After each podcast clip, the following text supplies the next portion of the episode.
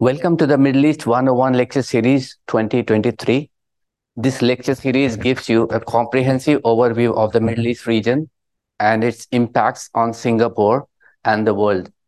Today's lecture is the fifth in this series, which is a continuation of the segment dedicated to economic and social challenges in the regions, in the Middle East region. So today we focus on the changing Gulf by delving into the region's domestic politics and social reforms. This lecture will be presented by my colleague, Dr. Clemens Chay. My name is Asif Shuja, and I will be the moderator for the day. Since the, this lecture is being conducted both in person and online via Zoom, once we enter the question and answer round, the participants physically present here in this room may raise their hands to ask questions and wait for this mic to come. The online participants may send in their questions to the event team through the Zoom chat box. Let me now briefly introduce today's presenter.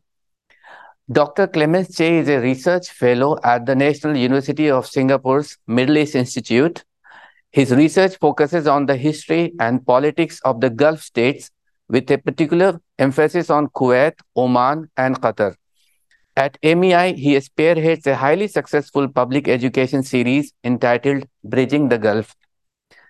His recent academic publications include a chapter that examines Kuwait's parliamentary politics in the Routledge Handbook of Persian Gulf Politics, a chapter in the edited volume Informal Politics in the Middle East, and a study appearing in the Journal of Arabian Studies titled The Diwaniyya Tradition in Modern Kuwait an interlinked space and practice.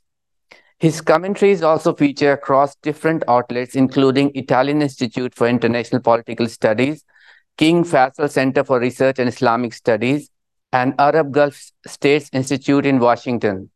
That amounts to a scholarly outreach to three continents. He is currently working on a book project related to Kuwait's Diwaniyas, affectionately known as Diwawin, and more widely known as Majlis outside Kuwait. The reception rooms for informal meetings that have implications for society, politics, and diplomacy. Prior to joining MEI, Dr. Chay was the Al Sabah Fellow at Durham University, where he taught and completed his PhD in Middle Eastern and Islamic Studies, and where he also re received an MSc in Defense Development and Diplomacy. He is also a Sciences Po Paris alumnus Having read his BA at the Menton campus, Clemens is amongst those dedicated Singaporeans who have illustrated exemplary scholarship on Middle East and Gulf region. With this introduction, I hand over the floor to Clemens, uh, please. Thank you, Asif. Thank you for this uh, comprehensive introduction. Uh, and it's good to see people in the crowd today and also online. Today, I'm going to talk about the domestic policies and uh, social reforms in the Gulf Arab states, and I'm going to share my slides with you right now. so thanks again, Asif, for the introduction.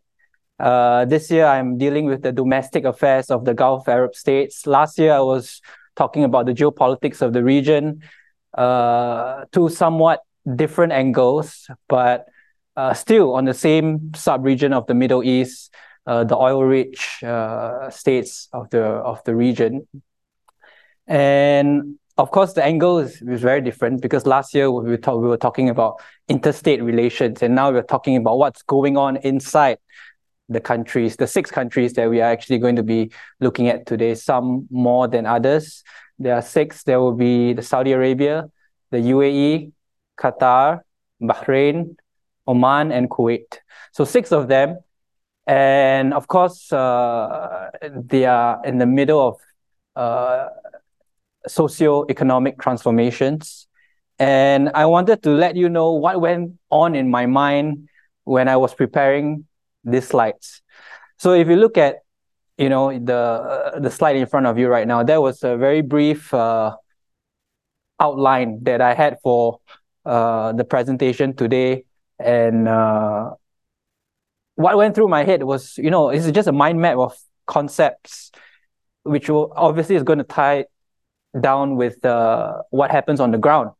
And if you see, if you look at the slide in front of you, uh, you realize that some of them are theories and, and I think theories that are very relevant to the region. Some are long held concepts uh, in the literature and we want to see how we can update them or of course correct certain misconceptions. Uh, if you look at it, we have suburbanization slash urbanization, we have rentier theory, we have the family unit, which has now come back into prominence. It's all along been there, of course, but I'm saying that it's being at the tip of people's tongues uh, at the minute. Uh, there's economic diversification, which is the long-standing uh, hot topic because of the fact that these are oil states, and the question is when and how are they going to move away from the oil sector and produce a, a high level of non-oil uh, income. So if you look at the bottom right, you know, I I put on um, a number of themes, including oil and gas, which will be covered next week by another speaker. Last week we had climate change by my colleague Dr. Aisha Al-Sarihi. And there, there are all these interconnecting themes that, of course, today will be, uh, you know, I intend to cover and try to link them all together uh, in a way. So, outline of uh, today's presentation, uh, we have to cover a little on the historical context of the, the Gulf states. Uh, we'll start with the most uh, visual of all um, you know the visual of all slides, which, which is the development in terms of space, spatial development, urbanization, modernization, and how things change in terms of the physical landscape from the past to the present. Okay, we're fine. And then we'll look into the visions because every country has a vision right now. There's uh, Saudi Vision 2030, there's Kuwait Vision 2035, uh, the Emiratis have gone on to develop a centennial plan for 2071. So there's various visions. Of course, the question is whether they can achieve it and what's what's the report card on the way to achieving what they set up in these visions or the documents tied to these visions.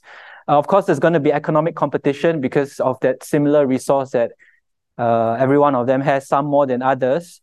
But um, you know, the competition then is about who can attract the best investments, who can attract the most skilled foreign professionals, um, and who will be leading the race. And of course, the final bit is updating rentier theory, which I will come to that when we get there. Uh, then we talk about the family because the question is if you have such economic transformation, um, how does this impact society? Or how does society respond to these policy, economic policies within their respective political systems or within their respective, uh, uh, you know, kinship systems. Uh, we'll come to that, and you can see we talk a lot about kinship at the end, including nationalism, how some of these economic policies actually, you know, produces uh, a sense of local, localized nationalism on the ground. Like I said, we're going to start spatially, you know, uh, in terms of space, how things have developed since independence, or even pre-independence and the kind of urbanization that took place. This is in Kuwait. Uh, the bottom right box of your screen is actually the 1952 master plan. Uh, it starts from the coast because the first part of the development is on the top left box where you see that there was a small settlement or small port by the coast or by the shore where obviously you would have guessed that maritime trade will be the main uh, you know, the main kind of activities that, that went on and the main source of income at that time. And we are talking about now pre 1950s until the master plan was developed. Uh, we're talking about pearling, shipbuilding. We're talking about um, you know sea captains. You know uh, that whole line of occupational trade that is tied in with the sea. And you see the development, and you see you know, from the left to the right, as as they move inland, yeah, the, the sea trade is connected to the bazaar or the souk or the market. And then when the 1952 plan came into came into was put into, you know, was effective, we start to see roads. We start to see uh, you know, more residential areas. And it's very similar story for the rest of the Gulf, of course, with the exception of Saudi Arabia, because they are based in the hinterland with a huge and, and, and you know wide desert, vast desert land. So it's a bit different for from from Saudi Arabia. But then again, the the, the similar kind of urbanization phase occurred across the board. And you see here in your on your slide the 1968 Doxiadis master plan for Riyadh, which also implemented a kind of system. Kuwait's one was based on ring roads, concentric ring, ring roads, while Riyadh's one was a grid system. And this still still stays today. Uh, there are of course other developments, and if you look at the satellite map, you see the expansion as well, which we saw very similarly to the Kuwaiti kind uh, in the last slide. And I wanted to show you, um, again, this is very typical of, of a Gulf city. We are looking at Dubai.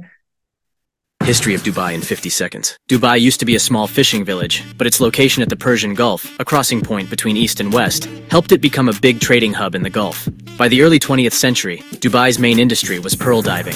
Dubai's transformation began with Sheikh Rashid, who was inspired by his trip to London in 1959 and started implementing his plan to turn Dubai into an international city. In 1966, oil was discovered in Dubai. Although the oil reserves were quite modest by Middle Eastern standards, they helped Sheikh Rashid implement his dream of turning Dubai into an international city by investing the oil profits in urban development. Sheikh Mohammed, Sheikh Rashid's son, continued his father's work and decided to make Dubai a city of the biggest and tallest structures. He initiated the construction of Dubai International Airport, Dubai Financial Center, as well as Burj Khalifa, the tallest building in the world. His mega projects helped Dubai become the major international hub that it is today. Let me know in the comments if you've been to Dubai. Uh, so, in a very short 50 second clip, I think some of the things that we can single out, among others, are number one, pearling, which I've said, pearl diving was a was one of the main source of income, the main trades in the region. Oil, the discovery of oil, of course, which for some more than others helped to boost the economy as they move towards independence and then in the early independence years towards a globalist city, which is what happens after urbanization happens. Uh, we, we saw Dubai Financial Center, we saw uh, the airport. And so it's there's a dream, there's an ambition towards being a hub because of their strategic location between the West and the East. Uh, and of course, that's why, you know, hence the term Middle East, because they're, they're right in the middle of the two. Um, and then superlatives, superlatives being that they want to be, the ambition is there, they want to be the best, they have the tallest uh, structure. Uh, Burj Khalifa is one of them, as you as you saw.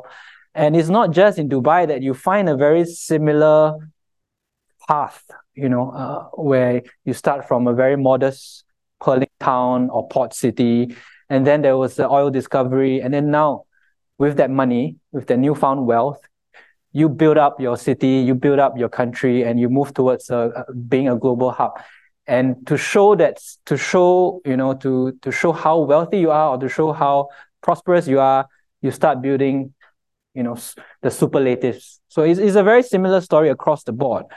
But I just wanted to, to, to make sure that you understand that, you know, with the exception of, of course, Saudi Arabia, which didn't really go much into pearling, the rest of them were actually very much engaged in maritime trade. So, what kind of Gulf city are we talking about? And and this again is Dubai, an aerial uh, view of Dubai. The question you have to ask yourself when you have such rapid urbanization across a period of two or three decades, what how is that going to impact or affect the local communities? You know, if you saw the if you remember the Kuwaiti development or urban development, you saw that it was a very small circle or, or semicircle of um, interconnected mud houses at that time. And then what you have today is very, very different than, than what you saw in the past. So the kind of urbanization that we're talking about, how would it impact the family unit? The family unit which actually consisted of a, an, an extended family living in one courtyard house. And now, with, of course, the urban development, they are going to be suburbanized, they're going to be put into different neighborhoods. The car or the automobile is going to be the main form of transport and not your feet. And and things are different. I mean, the everyday life is different. To from one place to another, the, the car is the main means of put, taking you from point A to point B. And again, if you think about more recent uh, phenomena, think about COVID nineteen. How would that, how would that change things if it had been, you know, in that kind of interconnected, uh, closely knitted community than it is today. So I think these are the kind of thing in terms of urbanism, in terms of uh, society that we want to start thinking about, and, and the kind of development that these states have gone through in a period of 20, 30 years. Of course, now since independence, it's already been for some 50 to 60s, for some more than that, 80 or 90.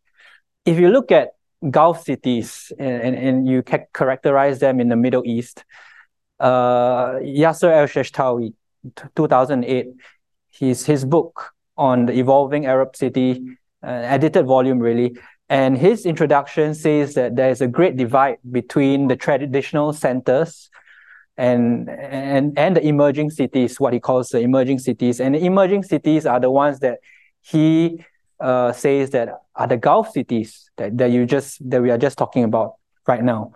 Um, I think that there must be some nuance to this argument because his argument is that you know it, Gulf cities are unburdened by history. In other words, no history. Uh, I mean, we just saw that it was once, uh, they were once port cities. There were once, you know, a kind of organic urbanism by the shore because everything is connected to maritime trade. So are you saying that because of urbanization and because that you you erase that kind of landscape, we are just erasing history completely, you know, altogether? I think I think there is a kind of problem in, in, in this in this argument because the kind of um, urbanism that you found in the past will find its way back into the modern city, but in some other ways. And we will look at that later. Uh, the kind of communal spirit that I'm, that I'm what I'm trying to get at will find its way not in terms of the physical landscape, but in something else, which we will cover later. Of course, we talked about the wealth that the Gulf states have, Gulf Arab states have, and this is in comparison with uh, the rest of the Middle East. Uh, the circles that you see there uh, is a comparison between population in major cities in, in the MENA region on the left, and then the GDP per capita on the right. Uh, that was in 2008, and the updated figures are in the orange table on, on, on the right side of the slide. Uh, but you see that you know not much have changed except the fact that you know uh, in terms of intra Gulf differences. There are things have changed, but by and large, you see that the Gulf cities, in terms of per capita, they are much more well off than the rest of the Middle East. And and if you go and go into the IMF database, you realize that you are unable to find data for states such as Syria, such as Lebanon, precisely because they are currently on having a civil war or in, in severe crisis, which is why you there, there are no numbers. But if but I, like I said, if you look at the orange table, by and large, you know, the Gulf states are taking the lead in terms of GDP per capita, which shows the amount of wealth you have in, in these countries. And on the subject of oil, and before we dive into more, uh, you know, domestic developments, uh, Gulf energy in the international system is crucial. Uh, and I think we in Singapore also realized that because some of the oil tankers that pass through the Straits of Hormuz, which, which, which is a choke point for all vessels, you know, uh, it's a problem if it's blocked, to put it to put it simply. And consumer nations are affected by the price changes that are dictated by OPEC. And even here in Singapore, we we we we are we follow we are we follow the prices that are set by by OPEC. And if you look again, to reiterate the point, um, right now, uh, Brent crude oil price is currently at around $90 per barrel, uh, which is obviously helping, I think, which is generating a lot of wealth for the Gulf Arab states. Uh, and even more so with the war in Ukraine, I think my colleague, Dr. Jean-Loup uh, Samaan, covered that previously uh, which actually put the Gulf states back in the limelight in terms of the energy crisis, at, at least for Europe as well, because Qatar, for example, signed a 15-year LNG deal when when Europe was thinking where are they going to get their gas from, apart from Russia, and Qatar comes in and signs a 15-year LNG deal with with Germany. And do not forget that we talked about the strategic location of the Gulf Arab states, the fact that 30% of all container trade and 16% of air cargo passes through this region. So I think in these two slides, we are seeing like the um, this prosperity uh, of the region based on not only on energy prices, but also on you know their strategic lo geographical location. So we move into domestic policies, diversification, and how that's linked to intra-Gulf competition and also uh, the welfare state and what to make of it. Now, rentier model is a, is a theory that has been there when we talk about uh, the Gulf Arab states. The rentier model says that no representation without taxation. Uh, the, the idea of it is saying that because these states have so much oil wealth, you know, the, the, these sources, these revenues will then be redistributed to their population in, in different kinds of, in different forms of welfare benefits. It could be subsidies, it could be, you know, uh, plots of land, it could be healthcare benefits, educational subsidies, so on. And in return, because the state is providing so much, the citizens would then provide their allegiance, meaning to say there will be very little dissent uh, and a high level of uh, loyalty. Okay, this is what the theory presumes, of course. Um, but this model requires updating because in recent years, taxation has been introduced uh, precisely because there is increased energy intensity in terms of consumption, domestic consumption. And the Gulf states have, have been forced to relook at subsidy reform. Uh, utilities, tariffs on utilities have been raised across the 2010s. Uh, you know, VAT, with the exception of Kuwait and Qatar, like I said, have been imposed. So that there is some kind of uh, economic adjustment. Um, on top of that, you have a very youthful population, which of course wants to see change. Uh, and we'll come to that again when we talk about the family, which means that we are also moving towards a, a sort of generational change.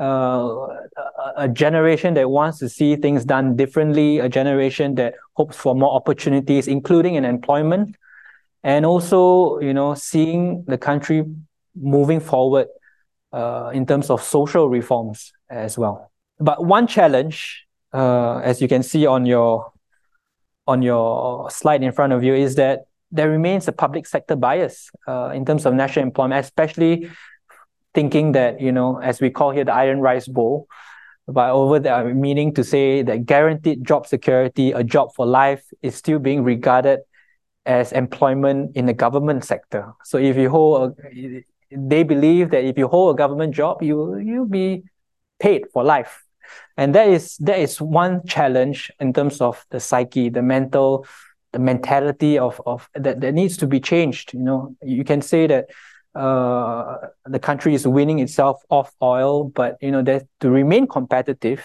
you need to boost both the public and the private sectors. Another clip and a more recent one. When you think about the massive wealth of countries in the Gulf, the first thing that comes to mind is oil. Oil is about so much more than just what's coming out of the ground. Oil is about money, it's about politics, and it's about power. As oil producers, Saudi Arabia, the United Arab Emirates, Qatar, Oman, Kuwait, and Bahrain are some of the wealthiest countries in the world. Together, they make up as well. Perhaps the Qatar Development Bank CEO, he said it best when he asked what would we be able to produce if oil and gas did not exist. I think that uh, when he's saying we we have to have something beyond oil uh, to offer the world, he's speaking for every Gulf Arab economy, and it's not something that they don't know. Whether it be the volatility in oil prices when they crashed out and went under 40, or even during the global pandemic when they hit almost zero. I mean, this was a situation where we had negative prices for the very first time, um, and it was one which nobody could have predicted, but certainly galvanized this push to diversification. They're working very hard, though, on these diversification strategies. They've not been unaware that the world is changing, but when you have, you know, 80 plus years of oil wealth basically dictating how your economies are running, it's a, you know, fast and solid moving freight train that you've literally got to put the brakes on and then reverse. What Hadley is emphasizing here is that economic diversification from oil is inevitable, and each Gulf country has charted a different course to getting there. For example, there's Saudi Vision 2030, a strategic framework to reduce the state's dependency on oil. The Vision 2030 instituted a couple of years ago with the ascension of the Crown Prince Mohammed bin Salman in Saudi Arabia really uh, changed the game in a sense because it brought the opportunity for an IPO of Saudi Aramco, something that nobody thought was going to be possible and which they managed to pull off. The listing of Saudi Aramco on the Saudi Stock Exchange valued the world's biggest oil and gas company at $1.7 trillion and raised 25.6 billion at the time. That amount fell short of the $100 billion investment Aramco executives were hoping to count on to help diversify the economy away from oil. So, for decades, education beyond religious education was not emphasized. Okay, so now we just saw this CNBC interview or discussion on the importance of diversification because you can't rely on oil income forever. Uh, and, and which is why this is an integral part of the different visions you know, produced by the Gulf Arab states. And notably, if you saw from the, the clip that we just watched, Saudi Vision 2030 is one of them under the current Crown Prince Mohammed bin Salman. And some, I understand from my colleagues that there was a question on NEOM uh, last week. And, and NEOM is another grandiose project where you know uh, you're trying to produce a sustainable, create a sustainable city. Uh, if you go and Google the Line project, you'll see that you know you'll see that it's a very ambitious project. Uh, whether or not it will meet the targets? Uh, that is another question. But there is a sense of optimism in Saudi Arabia right now. Uh, and there's a sense of um, encouragement among the population that, that the ambitions of the crown prince, you know, are forward looking and they will produce more opportunities in terms of employment. And, and these are the kinds of um, uh, national aspirations that Saudi Arabia wants to achieve. And now, not just you know from within, the crown prince has made moves you know in the region, diplomatic moves to be involved in a whole lot of other initiatives. Of course, I'm not going to go into that because I'm supposed to be sticking to the domestic agenda. But if you can look at the the slide in front of you, you see that one of them is a high-speed railway uh, in Neom that's that's aimed at connecting different parts of Saudi Arabia. There's also development for the ports, uh, Red Sea resorts, and and this doesn't just apply to Saudi Arabia. The UAE, for example, has just launched the Etihad Rail, which has allowed uh, cargo to be transported from one emirate to another. And there are seven emirates in the UAE, and, and this new newly operational Etihad Rail will aim to transport goods and services around. And of course, the next step, the next logical step will be passenger services. And the number of construction and transport contract awards doesn't stop there. They don't stop there. Um, uh, the Kingdom of Saudi Arabia in 2022 actually, uh, you know, issued the, the highest number of uh, construction projects in the Gulf. And of course, uh, the sizable portion of this money and contracts goes to NEOM. Um, and, and this figure surpasses that of giant markets such as Riyadh, Abu Dhabi, and, and Dubai. And that's that's that's the magnitude of development that we are seeing in, in Saudi Arabia on infrastructure spending, but also with an eye on modernity, uh, you know, because we have uh, being des- the designated entertainment city. Uh, and of course, we are aware that we are aware that um, you know women are allowed to drive since 2018, and things have moved on since then. Uh, society, the relig- religious police is no longer patrolling the streets trying to uh, catch people who are not adhering to religious uh, guidelines. Uh, we have non-religious uh, tourist visas being issued now, which was formerly not not the case. And we also have K-pop.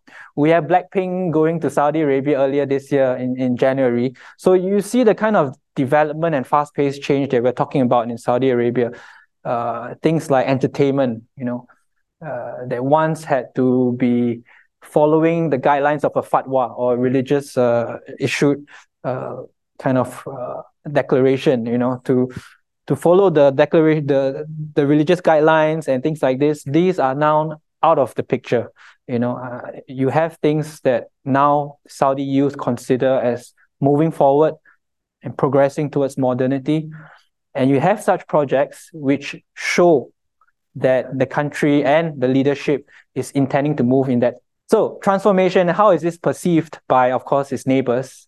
Uh, often than not, uh, I hear the phrase "the giant awakens" from some of the officials and uh, residents from uh, the other Gulf states, uh, because Saudi Arabia, of course, being the custodian of the two holy mosques, Mecca and Medina, um, has long been viewed as religiously conservative, uh, adhering to the Wahhabi doctrine of, of Islam. Uh, but then comes a crown prince who, who tore it all away. And I think amid these developments in terms of infrastructure, resort projects, entertainment cities, I think one of the things that gives people optimism is the investment in human in human capital, and I think that's been that's been a talk uh, in in the region for a long, long time that you know you should teach men to fish rather than get someone to fish for you and bring the fish to your table. I think I think that's the that's the idea now that there is an optimism because the current leadership sees that vocational training improving the skill sets of your nationals is the way to go. And post oil economy doesn't mean that you find just find non oil income, but you need a radical systemic change. You need a radical um, change of mindset. And of course, that requires time and it might require one generation. And the roadmap, as said, as laid out by the vision, is to aspire to become a vibrant society, have a possess a thriving economy, and remain ambitious along the way. And let's look at another clip. And this one was at the Future Investment Initiative. And these are very, very bold words. And this came out, uh, this resurfaced, it was in 2018, but this resurfaced after the India uh, Middle East corridor concept came out of the latest G20 summit. And this is trending on social media right now. أنا أعتقد أن أوروبا الجديدة هي الشرق الأوسط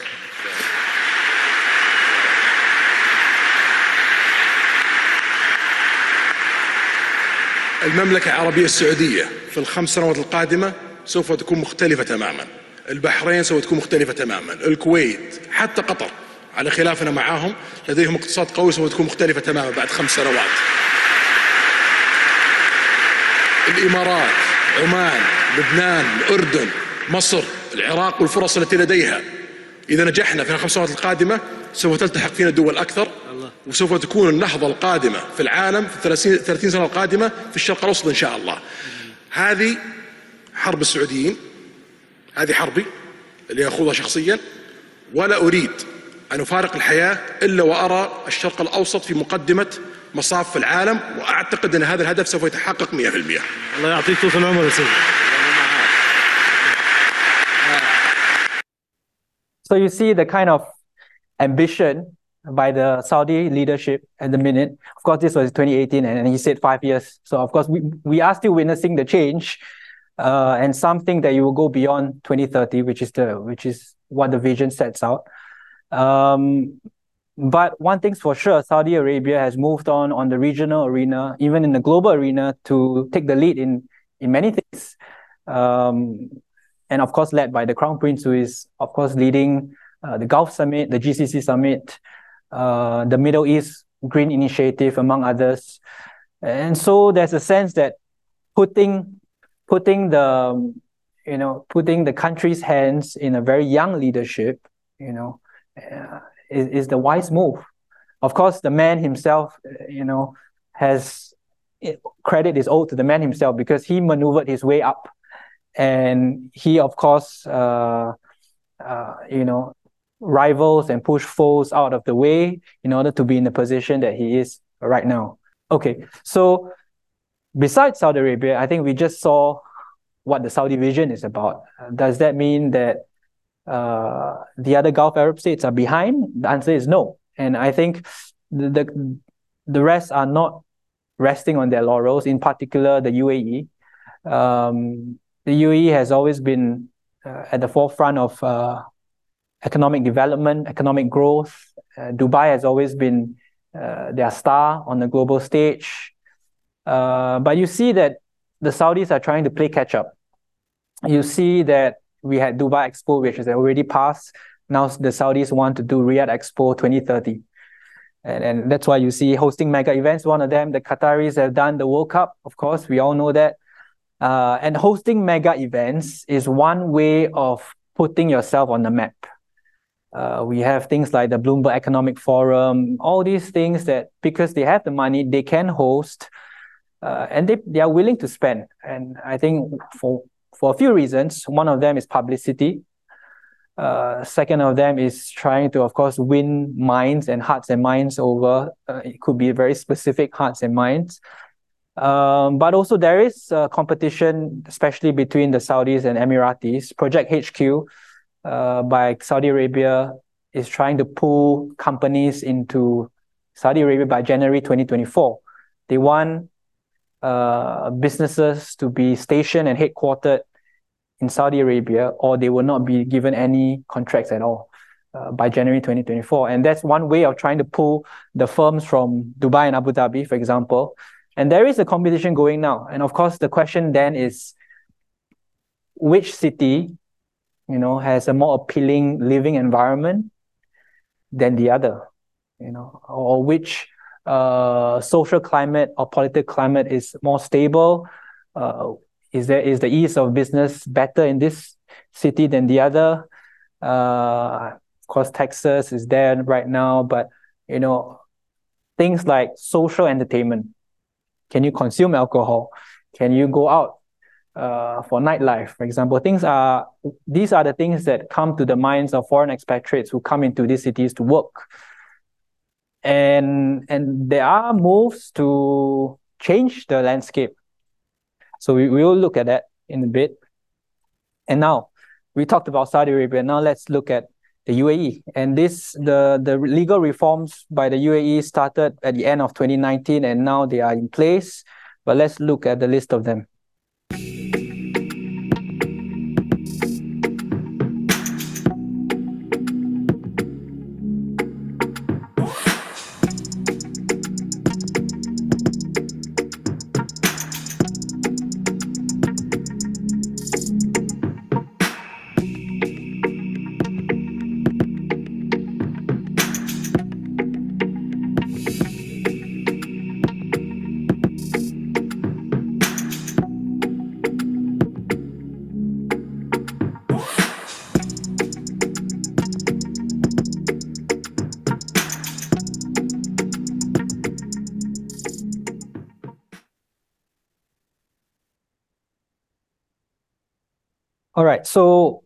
see that this uh, the showcase of legal reforms is by Arabian business, and and uh, for good reason because it's showing that the UAE is trying to pull ahead of the rest in terms of like what I just said earlier, creating a conducive environment for doing business and a desirable place of residence.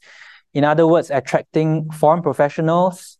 And that's very important, especially for countries with small national populations, such as the and Qatar, uh, their national segment of the population is about 10%. And of course, they rely heavily on, on, on foreigners to come in, especially in the service sector, but also on skilled professionals uh, for some of the things that they do, advise consultancies, and also, of course, investments. Um, and this this slide actually, I, I wanted to show you that all these moves to bolster the economy needs to be considered in the context of the society. So all these moves that you just saw, cohabitation between uh, co- cohabitation between unmarried couples, uh, the uh, permitting alcohol consumption, you know, what would that do to Emirati society? How would they take that? Would they accept it? How would they react? I think this is something to think about.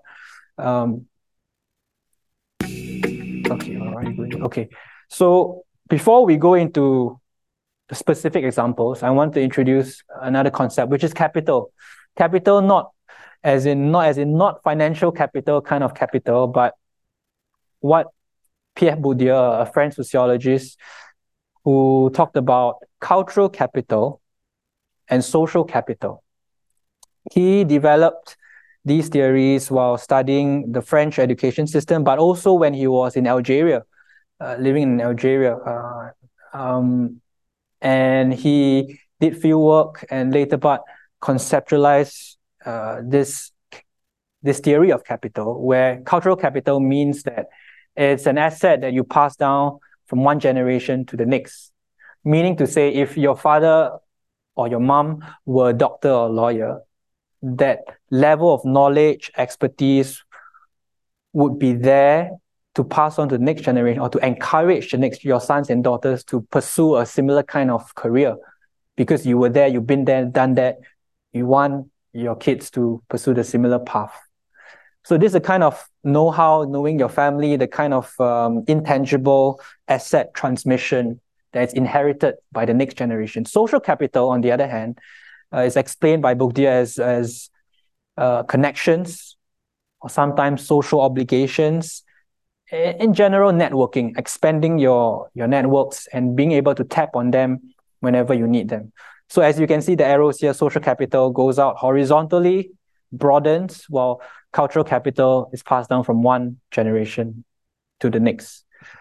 And that brings us to the family because cultural capital is passed down by the family. But how is the family relevant to what we are talking about?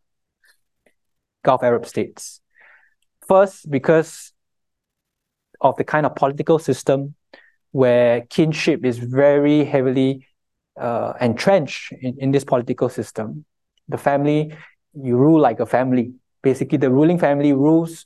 The style of governance is is based is on based on the fam on the family, and we'll talk about that a bit more. But right now, like I said, there are changes. You know, you want to attract more foreign professionals, expatriates. So you want to move towards a modern and inclusive society, but that also means to negotiate the tensions between nationals and non-nationals. How would you bring, you know, the foreigner into the family, or at least regard that they have some kind of contribution to the family? That is point two and five, as you can see on the slide. We'll come back again, and of course, three and four three being uh, the traditions that are still there, uh, lineage, because the family plays a, a very heavy role. Uh, who's your father, who's your grandfather, what were their achievements, and so on. And this ties in with the discussion on national identity, you know, and citizenship. We'll come back to that again, because some of them are giving golden visas, and the UAE, uh, as a standout, as a as the distinct one, among the other states is the one that is granting citizenship to foreigners, but on a case by case basis decided by the leadership. So again, we are going to then the question is how what what is the criteria? You know, how going how are you going to pick which foreigner to to grant that kind of to issue that citizenship? Because with that citizenship comes with the comes the benefits, all the benefits that come along with that with that passport, right? And of course, the final number four is performance accountability uh, you have ambitions, you have visions. Uh, can you be transparent enough to to let your people know that you know this is how far you have progressed, and you have now a very um, uh, you know uh, active youth, which demands more from from the leadership. So, what happens in in in near future? Will you be able to give them the opportunities that they desire or not? So we start with the political system. Um, and I won't read everything on the slide, but you can see that, you know, um, there is a kind of, there is dynastic monarchism, meaning that each country has a specific ruling family. Um, UAE is a bit different. It's, it, it has is a federation model of seven emirates, and each emirate has its own ruling family, but the paramount one is from Abu Dhabi. Um, but the role of ruling families, really, what changed from the part from then and now is that it used to be an interplay between the rulers, the merchants, and the tribal sheikhs. But in the modern state, things have changed because everything is institutionalized, everything is codified, formalized.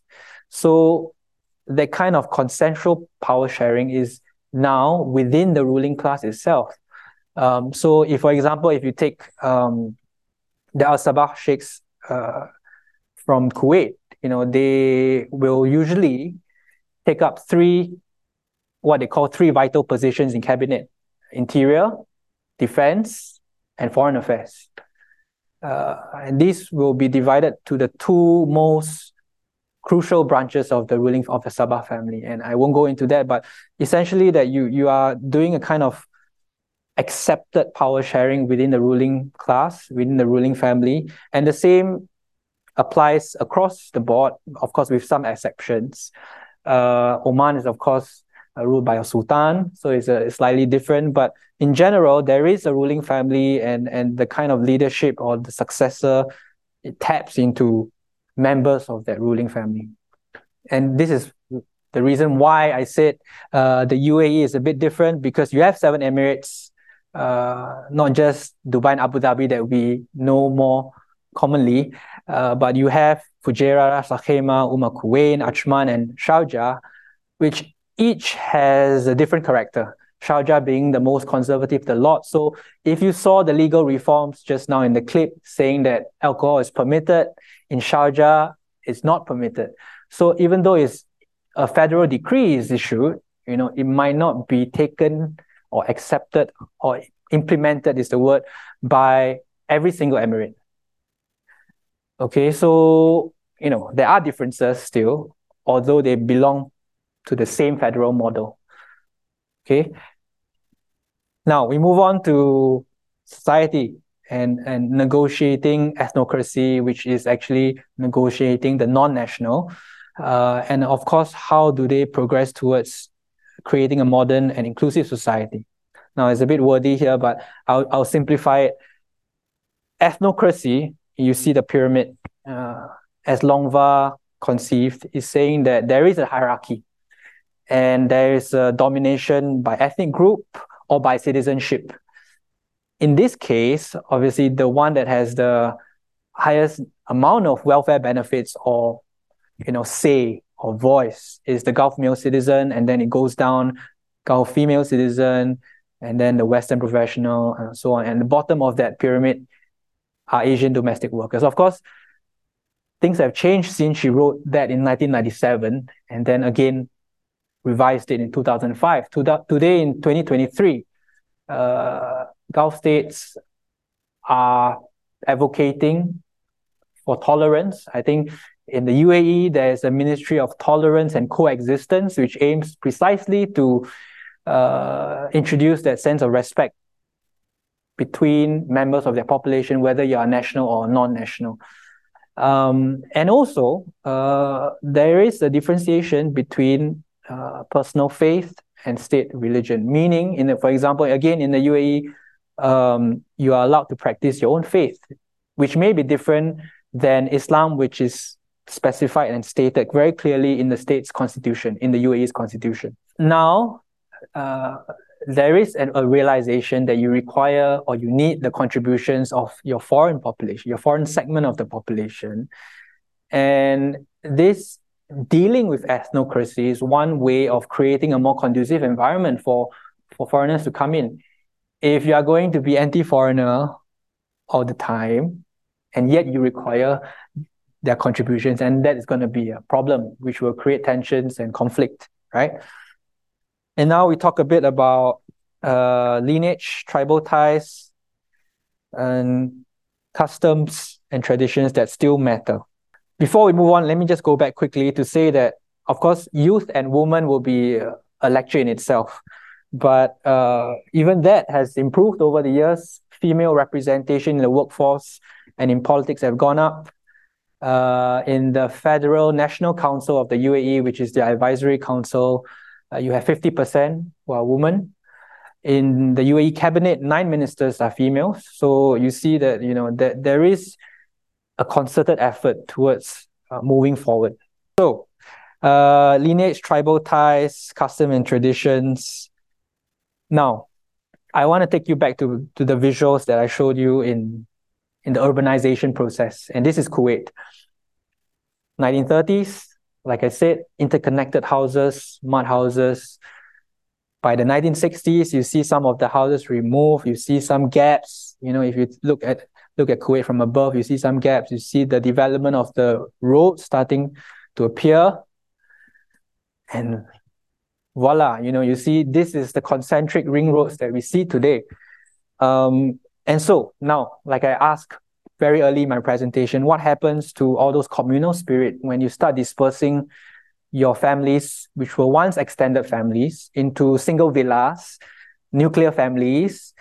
How are you going to bring them together? And, and that is where I talk about the family, you know, what are the new policies, new programs that are introduced by the state to rekindle that kind of communal spirit. Now, you see, there are moves and, and and my colleague, when he did the introduction, that I, I was studying the majlis or the councils and reception rooms uh, in the region. You know, these rooms are places where the family come together. And traditionally, they are male preserved. So the males of the family will come together and get together in the majlis.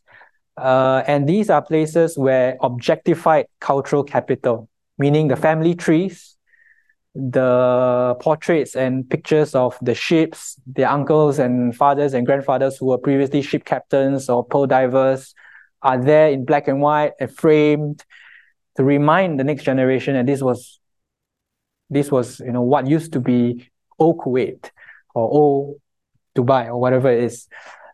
and and these are reminders. Uh, this is uh, of course the family trees, like I said, uh, Emirati students still carry their lineage booklets along with them to classes. They still look at them and see which family line they belong to. And now, of course, it's also digitized. You can go online and look at your roots, at your family tree, your family lines. And from the part of the state and the Ministry of Community Development, for example, you know, uh, they issue marriage grants to encourage Emiratis to, to marry Emiratis. And of course, part of the you know the aim is of course to preserve that national core. And and it brings us back to the citizenship discussion because if the UAE is issuing citizenship to foreigners would these new citizens also be imbued with this idea of what it is to be Emirati what it is or the traditions of being an Emirati? That, that is going to be a problem because the current citizens will say that you know if you you give the, if you grant them citizenship, will there be will, will they be uh you know do they understand our culture? Do they understand our tradition? Do they understand our norms? So now the question is how are they going to do it? You know, you know citizenship was once uh, Gulf citizenship, it was once a coveted prize. Now it's being issued starting with the UAE. So is there going to be a tier-based system? It's going to be like, say, if I grant you citizenship, you only get this limit. There is a ceiling to it, for example. So these are the questions that are ongoing, the changes that are ongoing, the debates that are being discussed at the minute in the leadership and in society. And finally, we talk a bit about performance accountability, which I briefly mentioned earlier. Um, which I said ambitions, of course, are generally well received, right, by the population. But then the society will always be watching their leadership to find out whether there are tangible outcomes, uh, particularly on issues affecting everyday life, livability, uh, employment, uh, the nationalization of certain jobs. And there, there's an anecdote because in social media, there was, for example, one recruitment drive by Citibank in, in Dubai. And the clip showed uh, an expatriate uh, inviting applications from Emiratis. And that triggered a social response because they're saying, why am I trying to get a job from a foreigner in my own country? You see, this is that this is the kind of debates that are being stirred on the ground precisely because you know we talked about negotiating ethnocracy, but now there's a move or trying to change their mindset to negotiating meritocracy.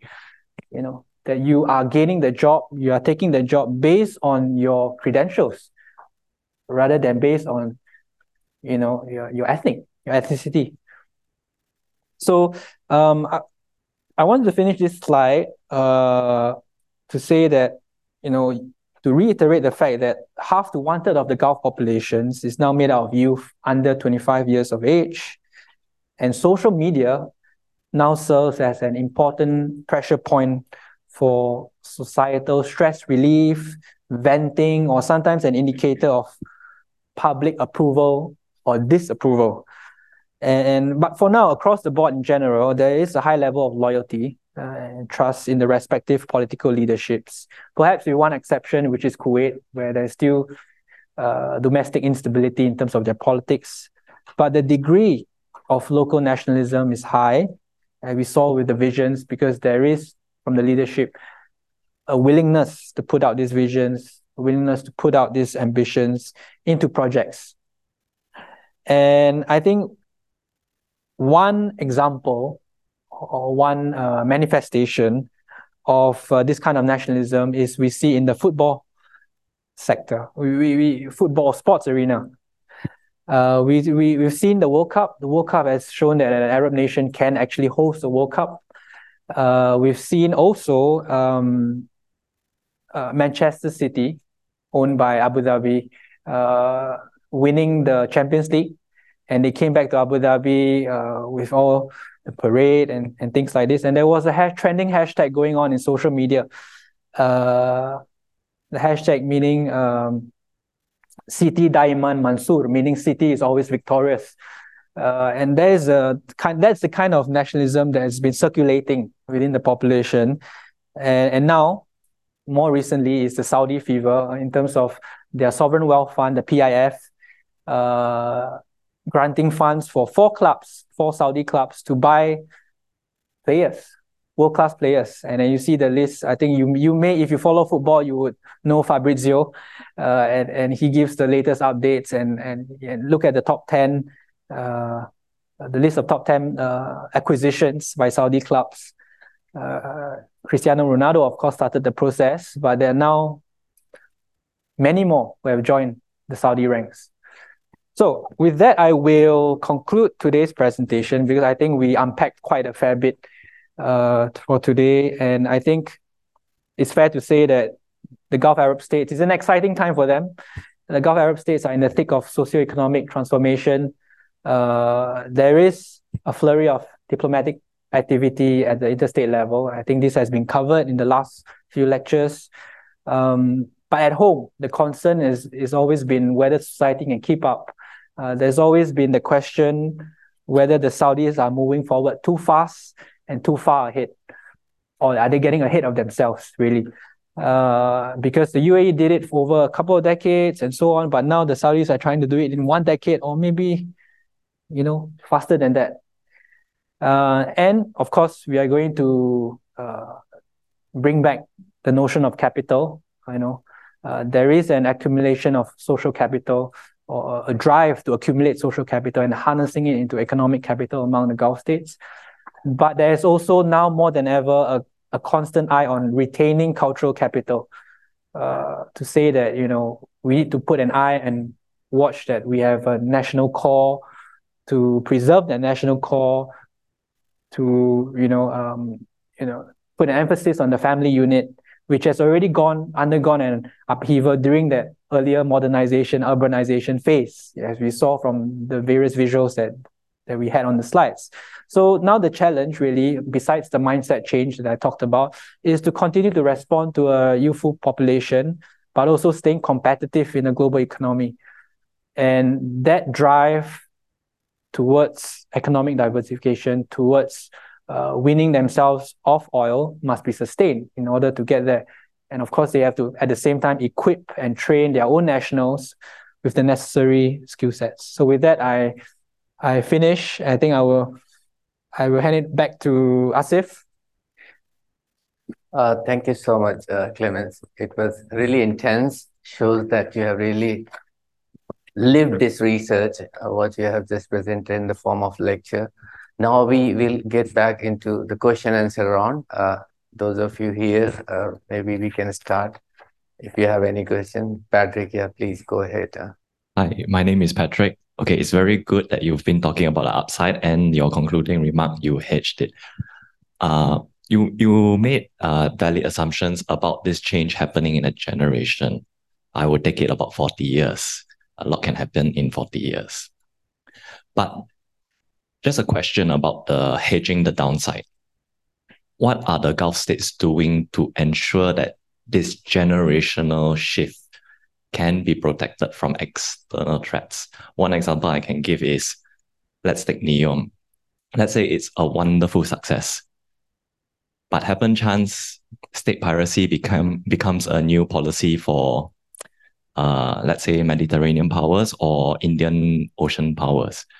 If I block the Red Sea, no matter how wonderful Neom is, in one year its people will starve and the whole city will collapse. And your generational shift of 40 years is destroyed in one year.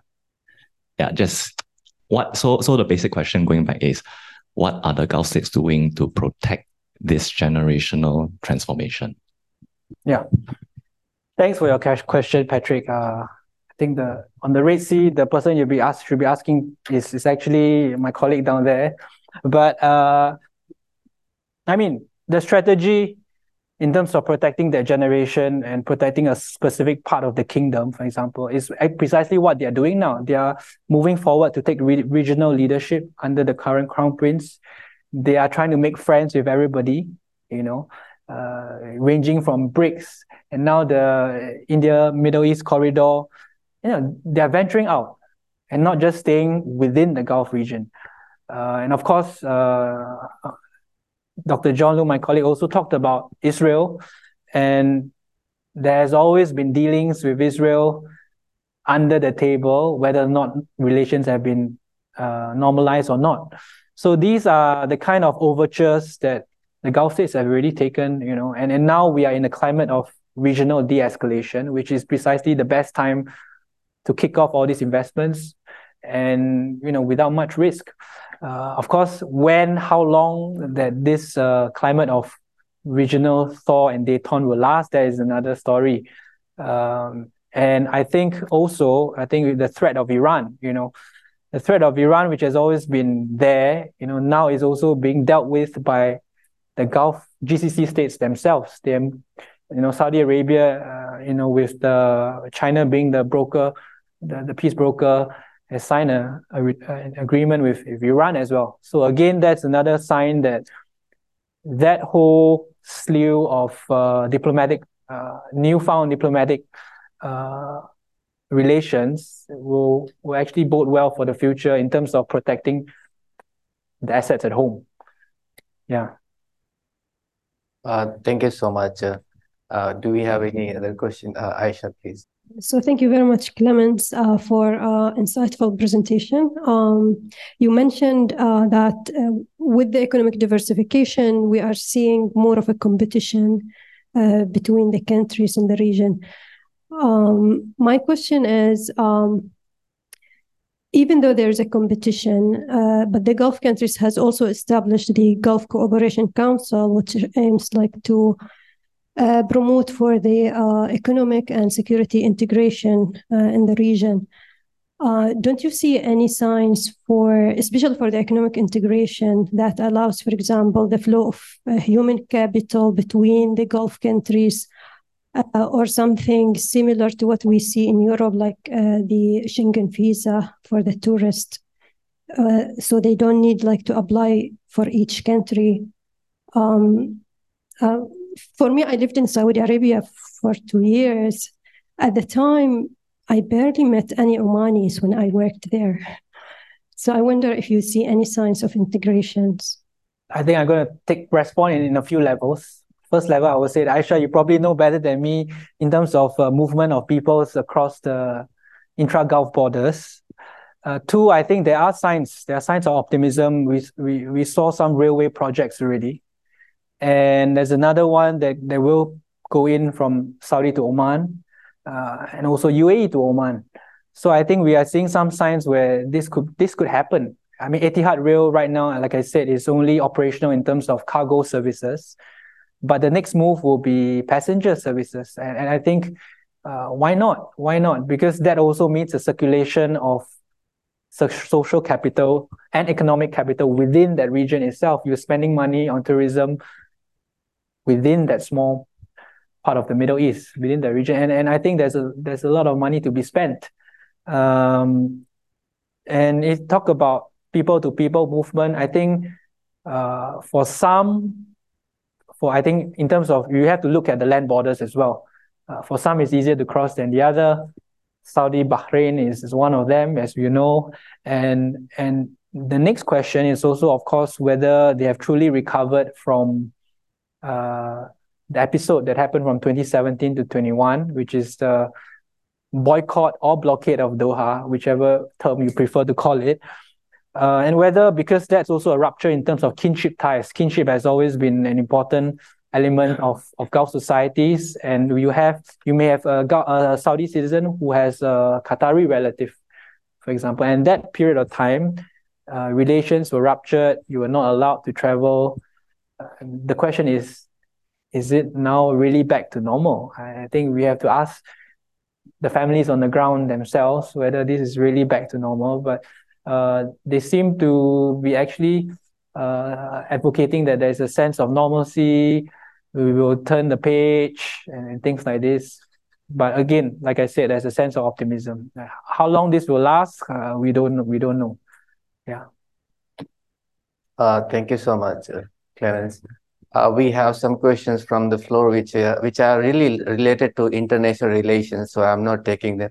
I would request the audience if they could confine themselves questions on domestic polity policies and social reform uh, in the region because this uh, lecture is uh, primarily focused on that. We have other lectures for uh, other issues. Is there any other question from the floor Thanks, Clement. Yes, I just want to ask about um, a lot of the Gulf countries, like many countries in the world, they're reforming their visa criteria to attract global tech talent. Uh, as you know, global tech talents tend to have a very disruptive kind of um, way of doing things, of management and everything. And they also tend to like cryptocurrency, which also is another issue. So how does that um, contrast with the current social norms, including like Islamic banking and all its principles and values? Uh, this is when they move into digital economy. So the Islamic banking, crypto, you're saying? I don't think I've um I don't think I can answer that question fully. But all I know is that, for example, you have Binance, who who is operating in the UAE and they have offices.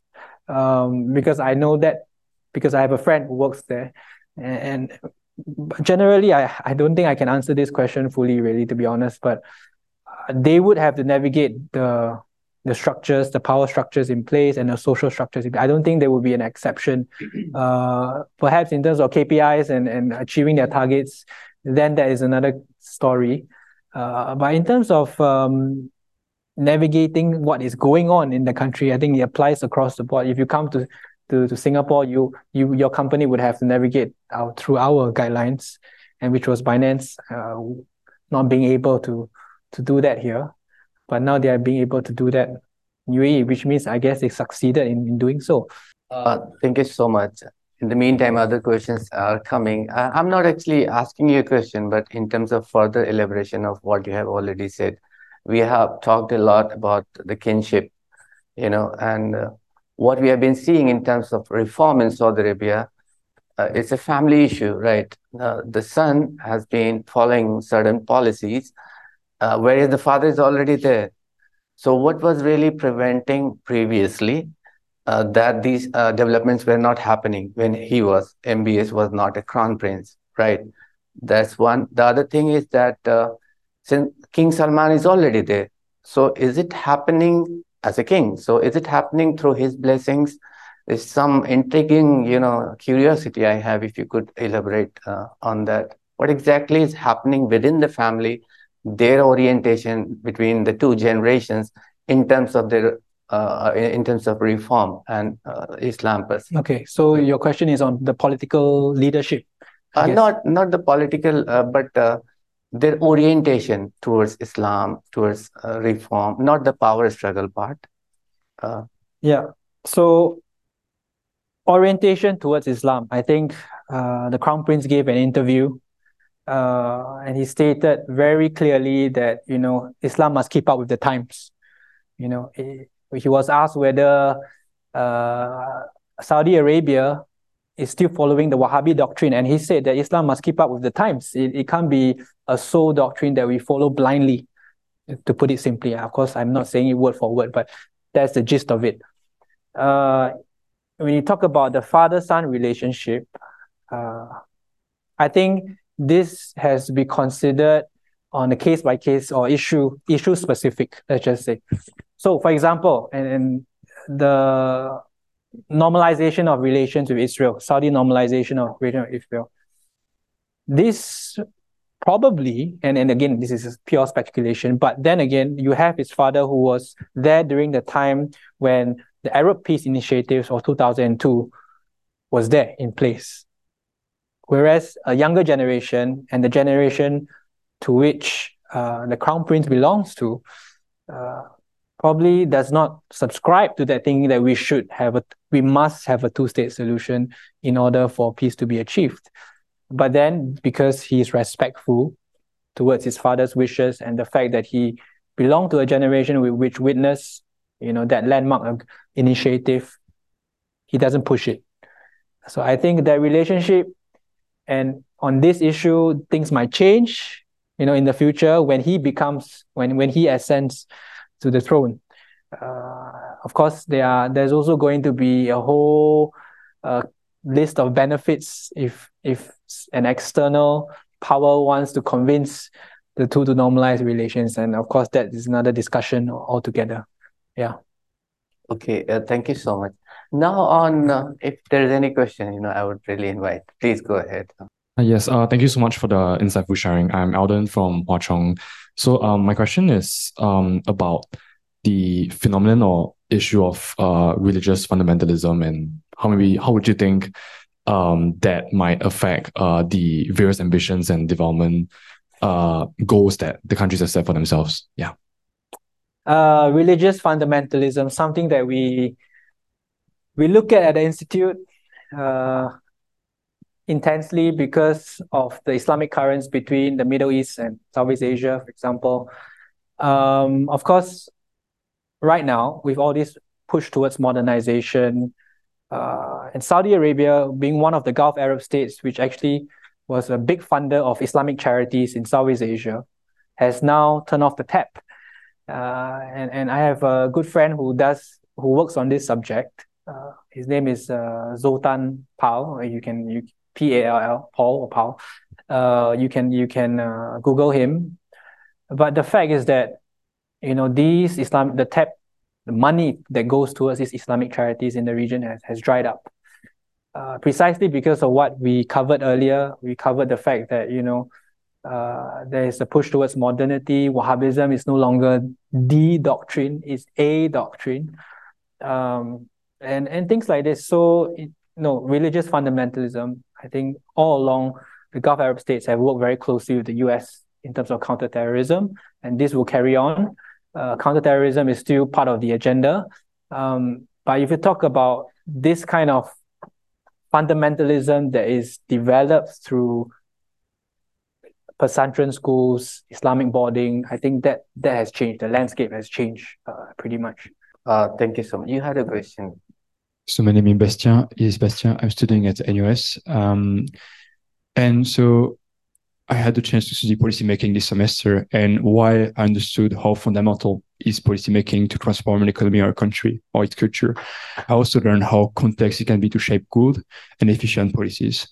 So, considering that like the Middle East and countries don't have like lots of experience when it comes to policymaking, or don't have like lots of knowledge, where do they actually source that knowledge, um, and how?